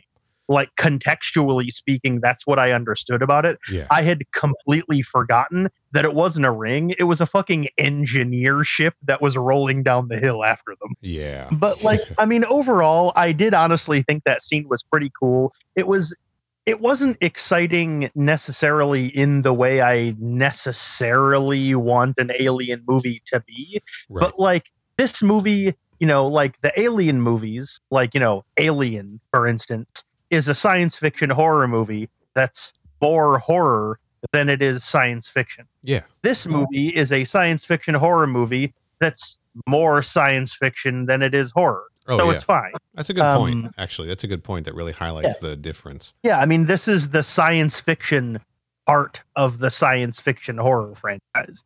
There are still some horrific elements, the C section, for Yes. Um, there's a few other parts that, like, my main complaint with them was that it wasn't long enough, and I would have liked more of them. Yeah. Like, there's actually a few different parts in the movie that was I was actually, well, I suppose before I transition into that, I should ask. Is there anything else that's about this movie that's stuck in your craw that you want to complain about? I, th- I don't think so. I think, I, yeah, I've been pretty hard on this movie, which you, you guys are going to be surprised when I tell you how I actually feel. uh, no, I think I think I'm good. I think I'm good. So then I just like to go through a few parts of the movie that I did enjoy Yeah, that I thought was really cool and honestly I would have liked to see more of. And my main complaint about these issues or that these uh, scenes is that they didn't go on for long enough. Oh, can I can I get in with one? Go right ahead. Uh, I would have watched David just like hanging out on the ship, shooting baskets and riding a unicycle and watching movies for like an hour and a half. I would have just watched that movie. Also, real quick side note: Do you remember what movie it was he was watching? I think it wasn't he watching. Was it? Was he watching Lawrence of Arabia? I don't remember for sure. Uh, so probably, but like I honestly like I can't remember off the top of my head. But I did think that scene was fun. It kind of annoyed me. He was wearing like weird, like almost Birkenstock style, like flip flop sandals, but he still had like the rest of like the nice, crisp, like silver suit otherwise. And it felt very European to wear sandals with a suit, and it really made me laugh. it is. It is Lawrence of Arabia. Yeah. But uh, yeah, there are a couple of parts that I wanted to point out that I did like, like going back to um, the. the still laughing about it now. The as you called it, the vlog that Peter Weyland showed that they showed of his earlier in the movie. Yeah. Um, during that part, like you know, he's like, you know, David is the son that I never had, or whatever, and then it cuts to Vickers, and she has like this look like this motherfucker on her face. And then a little bit later in the scene, you know, as we mentioned, he's like, "Da- you know, the one thing David doesn't have is a soul. And like when he says that, it cuts to a close up of David, and he has like just like this flat, like blank, emotionless look on his Sure. face, His David face. except he's not actually flat or blank or emotionless. uh-huh. Have you ever read the Watchmen comic? Yes. Do Yes. you you're talking- remember so that scene when, when Ozymandias is saying like you may not like I can read John's I can read Dr. Manhattan's facial expression. that's the one? That's what it reminded me of. Like it cut to that shot of David's like blank expressionless face, but Michael Fassbender is a phenomenal actor. And so you can see like genuine hurt like Uh-huh. Just underneath that blank facade. Oh and yeah. it reminded me of that scene in Watchmen where Ozymandias is like, it might be the merest twitch of the lip to everyone else, but to me, it's as obvious as if he was screaming in agony or Yeah. whatever the line. Is. Yeah, absolutely. And I, I thought that was a just masterclass, phenomenal little chunk of acting on Michael Fassbender's part there. I thought it was Oh, hundred great. percent. Um, We don't deserve him. And I um, I said this earlier, but next time in Alien Covenant, we get to see him kiss himself. yeah, I mean, he's both of the main characters in that movie, Yeah. so we get to see twice. Hot Fassbender on Fassbender action is the first That's thing right, I baby. told my friends about Alien Covenant. Um, you mentioned earlier uh, when they find the engineer's head and they wanted to like you know dissect it or whatever, but Yeah. they discover it's infected and then it blows up. Yes. Um, my notes on the movie that I took literally said that scene where they blow up the engineer's head is cool. Period. No notes. I I I, just thought it was cool. I did like that, and I, and I did like that as the reveal of these these aliens. The space jockey doesn't look like what we thought it looked like. That it's a helmet. It's still kind of like bio, like a you know, it's still got like some organicness to it. But they when they peel that thing off and reveal the oddly human looking head underneath, like I thought that that was a pretty good reveal of the engineer that lost a little something because of that opening scene. We had already seen them, you know. Yeah, that's true. Um, uh, speaking of their bio suits, also there's, I think it's like going back to what we were talking about earlier, like one of those like you know holographic like black box videos or whatever, Yes. or or maybe it was when they meet the last engineer in person. I actually don't remember what scene it is, but like the one where like we see the engineer suiting up and he puts on the suit, and then when he wraps it around himself, it kind of like ti- just automatically like tightens and absorbs in on himself That was to when like create that rib cage look. I thought that look was really neat. Like it just kind of like hermetically seals in like Yes. instantly. I just thought that was a cool little visual. that was when David was in the uh, the command center, like the the Okay, cockpit, yeah.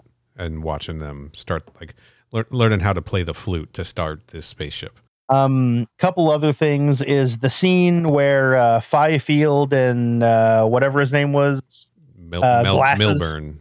Milburn, um, when they get owned by uh, what I have here in the notes is the snake thing because I forgot what its name is. Later on, I looked it up and its official name is the Hammerpede. Yes, the hammer But uh, that guy, I thought that scene overall was pretty cool. But my favorite part about it is um, after uh, I think it's Fifield is the one that gets the pathogen inside of his helmet, and uh, when like his face starts to melt or whatever, like when it melts, the glass on his helmet it seals like yeah, like, hermetically against his face and it makes his face look like a skull for a second. And I thought that visual was real fucking cool. Yeah. And then another nice thing I noticed when they were escaping from the Prometheus, like from the, when they were escaping from the the engineer structure, and the storm is coming, and you see the storm kind of like wash over the cliffs and the landscape, and there's like this skull that's been like carved into one of the one of the Yeah. cliff sides. That was pretty sick too. And uh, also, uh, as a little side note, that scene where Milburn and Fifield get owned by the Hammerpede, it's extremely funny to me that the only reason they got killed was because Vickers and Janek were off having sex, which, lol, let's be Yeah. real. Good for them though. I mean, yes, it's true. Good for them. I'm glad they hooked up, but it's just extremely funny to me that that is the reason the creators of this movie decided was why Right. no one was around to hear them getting killed. Yeah, they're playing on like those classic like horror slasher movie tropes, right? They certainly were, the and it made me laugh. The And same, oh, and the uh, same going- reason Far, Fifield and and uh, Mulligan. I already forgot his name. I just Milburn. Milburn. The same reason they got stuck in there and died is the same reason uh, Jason Voorhees drowned at Camp Crystal Lake. that is correct. Yeah, It all, you know, to quote Matthew McConaughey, time is a flat circle. So- Everything's connected. so kids don't have sex. Um i also thought it was cool um in like i don't remember if it was right before i think it was right after um holloway and shaw hook up. Um shaw go or uh, holloway goes into the bathroom and does that classic thing everyone always does ever uh splashes water on your face. Yeah, you know that thing everyone does that you know everyone does in real life? Um, but like well, he wasn't feeling when he's good. looking at himself in the mirror and that little like worm or whatever pokes out of his eye god that's that was so cool That was cool. Yeah. Yes, Um, that was cool. uh let's see uh going back to uh fifield and milburn for a moment uh you know specifically the part where when they go back into the ship and like find their corpses or whatever you know as i mentioned in the previous episode i'm pretty sure body horror is my favorite kind of horror movie Okay. and so, as such, I am a big fan of stuff inside of other stuff that it shouldn't be inside of. And so, when they find their corpse and they find, I think it's uh, Milburn is the one that got mouthed. Yeah, because Fifield is the one that got burned. And so, yeah, Yes. uh, Milburn's the one that got mouthed by the hammerpede. Yeah. And so, like, they find his corpse, and like, you see something inside of his empty eye socket. yeah. But since he's like dead, it looks like it's just like viscera or whatever. But then it moves, and the hammer hammerpede jumps out of his empty eye socket. yeah. And again, a little tiny moment in that movie that it was just exactly what I wanted. I love it when stuff is inside of other stuff. that it should be. It's so great. See, and I definitely have issues with body horror. I think largely because of seeing Alien when I was six or seven years old. So That'll do it. yeah, man, there is a lot of good stuff in this movie. I've been pretty fucking hard on it. I've been hard on it as as being an Alien movie and wishing that like they didn't try to like put those threads in as hardcore as they did, I think you've still got a very successful movie. Like you could still have the hammerpede happen. It just wouldn't be a mutated worm. It would just be a thing that's on this ship, right? Like you could still Yeah. have a lot of these things happen without having to try to force this connection to like this familiarity to the alien, to the xenomorph in particular, right? Like that's Yeah. that's that's kind of what I'm saying. That without that stuff, there's I think that there's a pretty strong movie here. If maybe we we gave the characters a little bit more depth. Yeah, it would it would have been nice. Anything else you want to touch on, or? Uh, there was there was one other thing I wanted to mention. Yeah. Um. Oh, there's actually two other small things I wanted to mention. One of them, uh, the last engineer, just Uh-huh. conceptually finding one that's alive, and then he wakes up and sees them, and, and immediately is like, absolutely not, and just Yeah. starts wrecking people. That was great. that was cool. I wish it had gone on for longer and been more violent. I loved when he got out of his sleeping pod and he's just kind of like in my head he like yawns and stretches and he sort of climbs out and he like can't exactly stand up, you know, cuz he's been in hypersleep for 2000 years or whatever or Yeah. in suspended animation for 2000 years. And he just sort of like seems a little groggy when he gets out there. I was really into that. kind of really made him feel human, you know. Yeah. And it was an interesting And- balance versus like how many years had they been asleep on the Prometheus and when Shaw wakes up, she's like vomiting because her body's in shock from being in sleep so long. Yeah, they were they were in hypersleep for like two years, Yeah. and she's throwing up. The engineer was asleep for like two thousand years, and he just looks at him and goes, "Go," and then starts punching them. Yeah, David says some shit and then he just like rips David's head off and kills an old man. And like that was what I thought was really cool. Like he shows up and he's like, you know, he's humanoid, but he's massive. He has all these little tiny uncanny valley style differences that makes it clear that he's not actually human. yeah. and he just starts wrecking shop, picking people up, throwing them around, bashing them really hard. But it's like he only attacks a couple of people, and like you said, one of them is a very old guy that basically immediately gets taken out in one hit. He like hits a guy, throws another guy, kicks a third guy, and then like 45 seconds after he started fighting them, he's stopped fighting them and left. And I'm like, yeah. I wish I would have been able to see him wreck a few more people. And then later on, when they, again, going back to what we were talking about earlier, pull an alien and Shaw's the only one left alive, and then the alien trying to kill her shows up where she is while she's trying to escape on a pod. Yeah. And like, uh, David's like, uh, the engineers are coming your way, and Shaw's like, what? And turns around, and the engineer busts through the door. Yes. and then I was and then I was so ready to just like you know watch that engineer almost wreck her up. And then she's like standing there in front of the door. And then he reaches towards her. And then she immediately just opens the door Yeah. and the trilobite comes out and attacks the engineer. And I'm like there should have been an actual fight in some form right there Yeah. that would have been so much cooler I mean, I'm I'm here for like monster on monster fights all day, but there wasn't much of a fight either, either between the last engineer and the trilobite. But I no, I it liked was just the trilobite grabs onto the engineer, and the engineer's like swatting at it, and the trilobite's just like nope, and just pulls him in. And it's like, yeah, I would have l- wanted like more of like a Godzilla versus Kong kind Sure. of thing. You know, that would have been nice. weirdly, I would have liked to see Shaw take a swipe at him with the axe and Yeah. and cut him.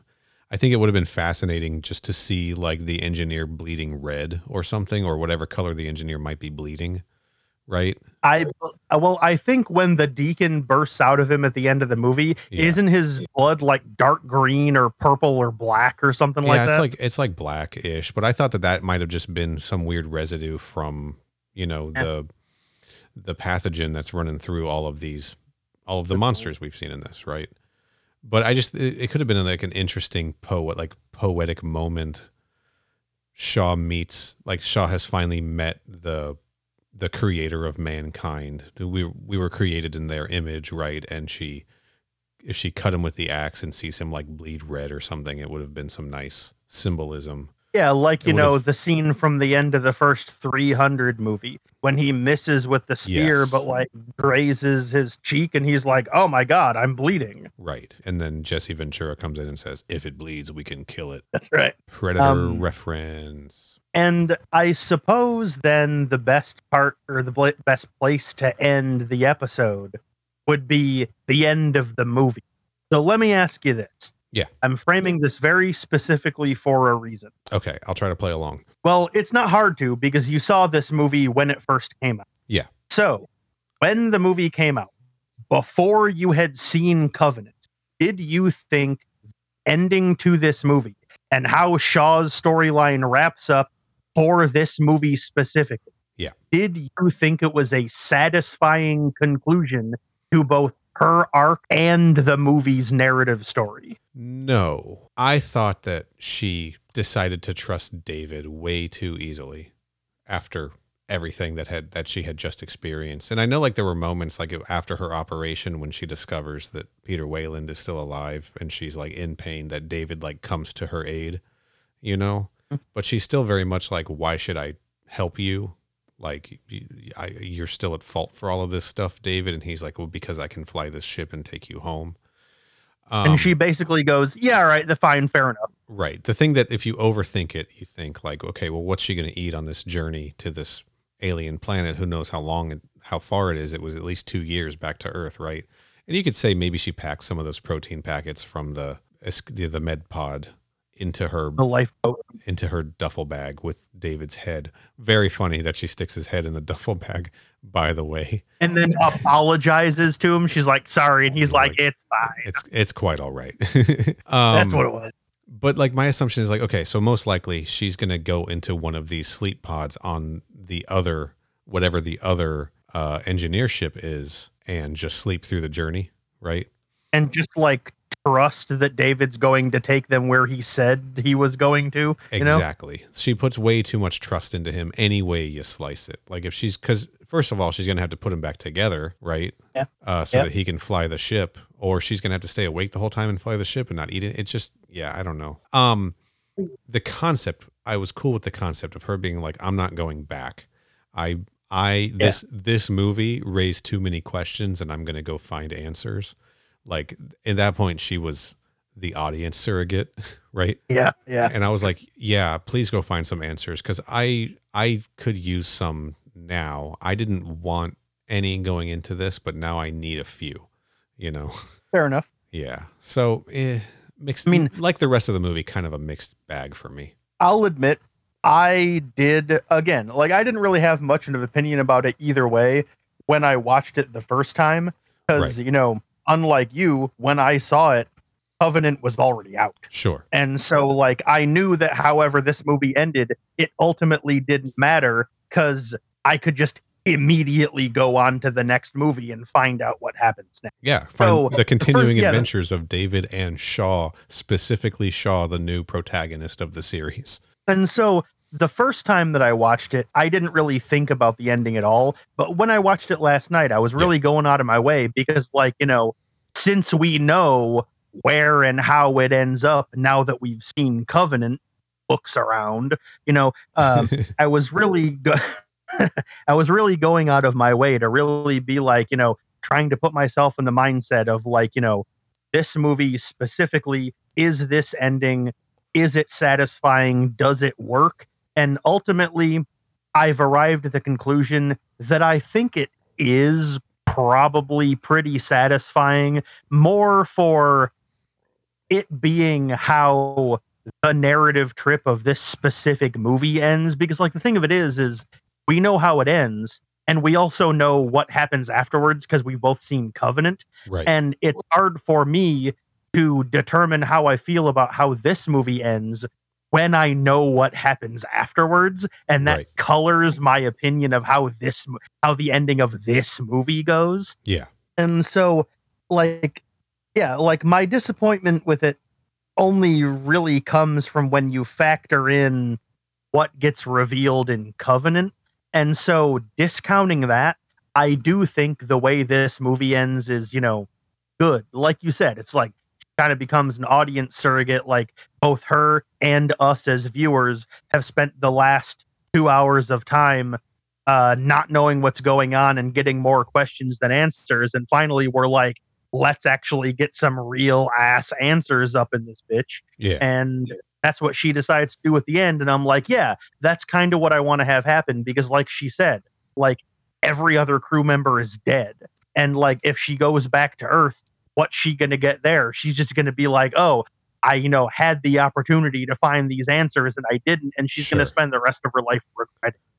No. Plus, yeah. Plus, there's, I mean, the added implication that she's bringing an alien ship back to Earth, which presumably has not happened up to this point, and the questions that that would raise, and God knows what, like, the, military would get involved even earlier than they do in the rest of the series. Like, it was probably uh, like it's a good. It's for the story, being that this is a prequel. They were right to not return her to Earth because how would they then explain? Like then Earth knows. Earth knows about the the engineers. Earth knows what the ship looks like. They know what the derelict is on LV four two six once they see it because of this ship. Like it, it would just open a whole nother can of worms. So they couldn't send her home successfully either way, just from like a storytelling perspective, you know? I should say Yeah. that I don't think I uh, think about it now. I'd like to slightly uh, correct what I said. I Sure. don't think it was necessarily a fully satisfying ending, but I would rank it as a nice ending. It didn't give me everything I want, Right. but I didn't object to it. It made sense, and I understand why they did it. So I don't think I necessarily found it as satisfying, but I was like, yeah, okay, I can accept that. It was acceptable. So I'll say, um, for me as a movie watcher, I will sit through some absolute bullshit to see something cool. Like I will, I will call, I call this um, the the Jurassic World effect. Okay, have you seen Jurassic World? I have. Okay. So Jurassic World is a movie, much like Prometheus, honestly, full of people making terrible decisions constantly. Every, Correct. everybody making the wrong choice. The whole movie, everyone is making the wrong fucking choice constantly. So I'm frustrated watching Jurassic World. I'm like, what? This is stupid. Why are they doing that? Why does this guy think he can fly that helicopter? Why does this kid think he can take this sphere off, this little sphere off the path, right? Like, this isn't going to end well for anybody. Why do humans think they can train raptors?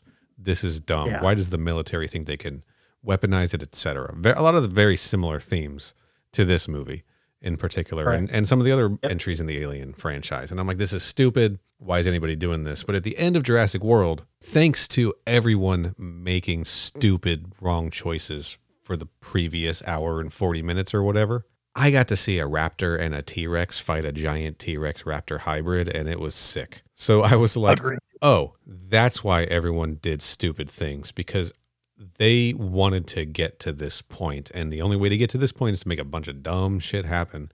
And I'm glad that I'm watching this now. like I'll I'll sit through that movie. I'll sit through every minute of that movie just being angry, uh, just to get to that dinosaur fight at the end, and then the the the nine year old in me like backflips, right? Because it's cool.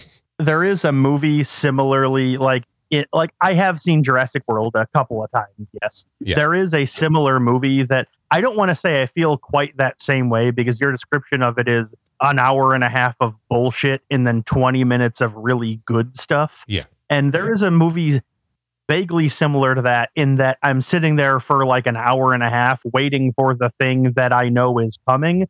The difference is that the movie I'm citing is still enjoyable and good and I actually like watching it for that initial hour and a half Okay. but that's basically what the uh, David Cronenberg remake of The Fly is. Because, Okay. like, even though the entire movie rules and I love it, when I'm watching The Fly, I'm watching it because I'm waiting to see him turn into a human fly, and that doesn't happen until the last like 15 or 20 minutes. Gotcha. You know, like I'm watching the movie because I want to see that, and then while I'm watching it, I'm still enjoying and getting super invested in all the other stuff. But like, I'm here because I want to see the David Cronenberg monster effects of Right. Jeff Goldblum turning into a damn fly. Yeah, you get it. So Yeah. So while Jurassic World gave me the payoff at the end of Jurassic World, and therefore I didn't feel like I had wasted my time. Prometheus didn't give me the payoff that I wanted. It was still a movie full of people making bad decisions, but the end did promise I was going to get something that I think ultimately I did want, which would be Shaw and David going to the engineer homeworld and having to deal with that stuff. Like that idea is a is an interesting idea to me because she's because she's seen these guys. She knows what they're all about, and she's still gonna like fly straight into the lion's den. You know, like Yeah, that, I, I I did also think that was a neat idea. yeah. So I was I think that I was cautiously hopeful for. Well, I don't think I liked the ending.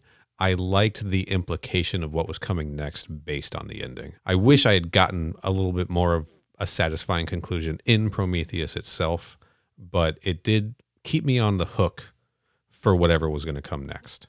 Fair enough. Yeah. Um, uh, final point I'd like to make before we uh, wrap it up. Uh, R.I.P. Janek. R.I.P. Janek. Yes. He ruled, and I loved him, and he was one of the best characters in the movie, and he was great. Sincere R.I.P. to Idris Elba's character in Prometheus. Captain Janek flying, turning the ship into a basically a giant missile. They said by whatever he was I- having them do to the engines inside the atmosphere, ramming that engineer ship, knocking it out of the sky, like. My uh, and then like the way he lays down the law with with Vickers, he's like, "I'm launching your, I'm launching pods in two minutes. So if you want out of here to your escape pod, your lifeboat with two years of life in it, you better go now." My specific note says R.I.P. Janek, Benedict Wong, and other guy is the note that I wrote. Other guy. also uh interesting little tidbit apparently his character in the canon of the movie Uh-huh. his that character's first name is apparently idris Idris Janek Tight. That's a good name. I also liked it. Well, I don't actually. I didn't like it. They did give him. He was the one who got to do the exposition dump on Shaw to catch the audience up. Of he's like, they made us and we did something to them, and now they want to kill us, and this whole situation's fucked. You know, like he's the one who delivers that message because we just didn't get it. I guess. You know. yeah i guess I don't know. I I I think overall his his character probably deserved more. Like he, he you know he was one of my favorites in the movie. He got the heroic moment at the end. He got to take out the last engineer, or got to take out the ship. He didn't actually get the guy. Those must Yeah. have some like great. Those ribbed seatbelts must be like top Yeah. of the line, right? yeah they're real good they're Yeah. high quality shit that's Yeah. R.I.P. Janek. um i like again going through my notes i don't really think i have anything else a lot of the notes that i didn't mention were just like dumb jokes. Like when holloway gets killed by vickers my note says tired stabbed wired burned alive. Or like earlier on i had wrote written rip fifield and then later on when he wakes back up as a monster and attacks them i wrote wait un rip fifield and then there's a line break and then i wrote actually scratch that rip fifield once again sigh Man, he had it rough in there. yeah uh, i actually wrote it down. It says i wrote here lit on fire and shot multiple times and run over with an apc twice pretty brutal way to kill a crazed monster guy Yeah. cannot stress enough how much i love weird gore in movies but I, like I said, I'm going through my notes here. I'm trying to think of everything else. Like, I don't think I really have anything else that like matters enough to mention during the episode. All right. Well, maybe it's time we uh, wrap up this expedition. Um, Ooh, Final thoughts. I was pretty hard on this movie. I think it's an okay movie. I think it's a bad alien movie. I think if they had separated it more from the alien stuff, if they had a little less of that alien DNA, but was still set in the world as a separate story, I think I would have accepted it more into the alien film canon. Uh, if it had been a standalone movie, I probably would have enjoyed it. Like if it had no connections at all, I probably would have enjoyed this story. You know, like I do other other similar science fiction films, like Sunshine, which I mentioned earlier. But at the end of the day, it's the movie we got, and they connected it to Alien in the ways that they did, and so it's a part of the series. I think it's personally skippable for like a normal person, not for someone like me who can't just jump around in a series, has to watch everything in order. I I'm the same. Yeah. Um I ultimately I think I'm fine with it existing the way it does. But uh it is certainly not my favorite of the franchise. I'll basically echo pretty much the same sentiments. Like it's ultimately, unlike you, I'm going to do my like, you know, determination review first. Ultimately, I think it's probably fine as well.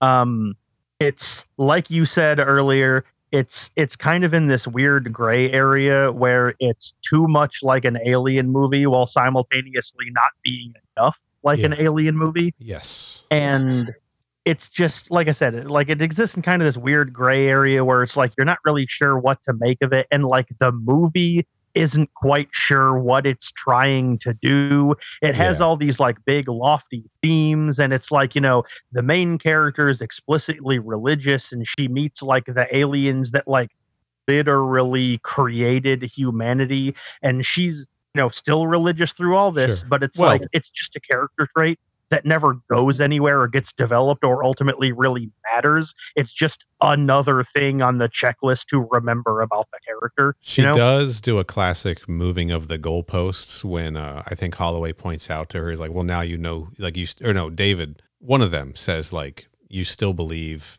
even after you know who created you. And she's like, yeah, but who created them, huh? Right? yeah that's some bullshit like come Yeah. on i mean that's not answering the question that's dodging That's, yeah. Yeah. But, like, moving the goalposts. yeah the the movie ultimately had a lot of small moments some of them were a little bigger moments but the movie had a lot of individual parts that i liked i'm not sure that it n- fully necessarily pulled together into an a fully like cohesive whole or cohesive whole uh, but like it's really not bad. It's enjoyable. There's you know some good performances. There's some good effects. There's some good action scenes. The monsters are generally creepy for the most part. Yeah. um like i hinted at or like i mentioned rather i should say earlier the engineers i like the design. Like if they're not going to go with the space jockey design is what that monster looks like Yeah. i like the fact that like if they decided it was going to look like an alien or look like a human i like how they made it in that uncanny valley of very obviously humanoid but equally obviously not actually human Right. you know like they find like if that's what they Yeah. were going to do they tread that or they treaded that fine line very well and made a monster that did look humanoid but obviously not human i thought that was a cool choice yes. like if that's what they were going to do like if that's the decision they had decided to make they made the monster design suit that idea well yes. although ultimately at the end of the day i think it would have been cooler if the aliens didn't look human at all didn't look human at all. Yeah. Yeah. But like ultimately like you said this is what we got this is the movie they made whether we necessarily like it or not and at the end of the day i think i do kind of like it. I it probably is skippable like you said mainly because uh there isn't even a fucking xenomorph in it Yeah. so if you're watching it because of the xenomorphs you literally won't get that in this right. So you'd only really need to watch it like as a preview for when you watch Covenant. Like the movie, from an alien franchise perspective, it's narratively relevant, but it's probably not something you really need to spend your time watching unless you're like, I'm going to watch all of the alien movies, Yes. which coincidentally is exactly what we did. exactly. And So I here think, we are. And I think now that we've talked through it, I do think that starting here probably probably was the right choice because the the makers want the story to start here. Until they make something that starts before it, they want the story to start here. For whatever reason, you know, that's not up to us, unfortunately. I play a lot of video games, and at some point in the franchise, the series always does a prequel. There's Metal Gear Solid 3, there's Devil May Cry 3, there's Yakuza 0. They always go out of their way to go back to before the first one Right. and reverse engineer a story that will reasonably lead to the events we've already seen in the first one Sure. and Arkham Origins. Arkham Origins, which I'm literally playing through right now. So I cannot believe that's not a game I thought of on my list. So I just, and my point in bringing that up is that like this movie tried to do that.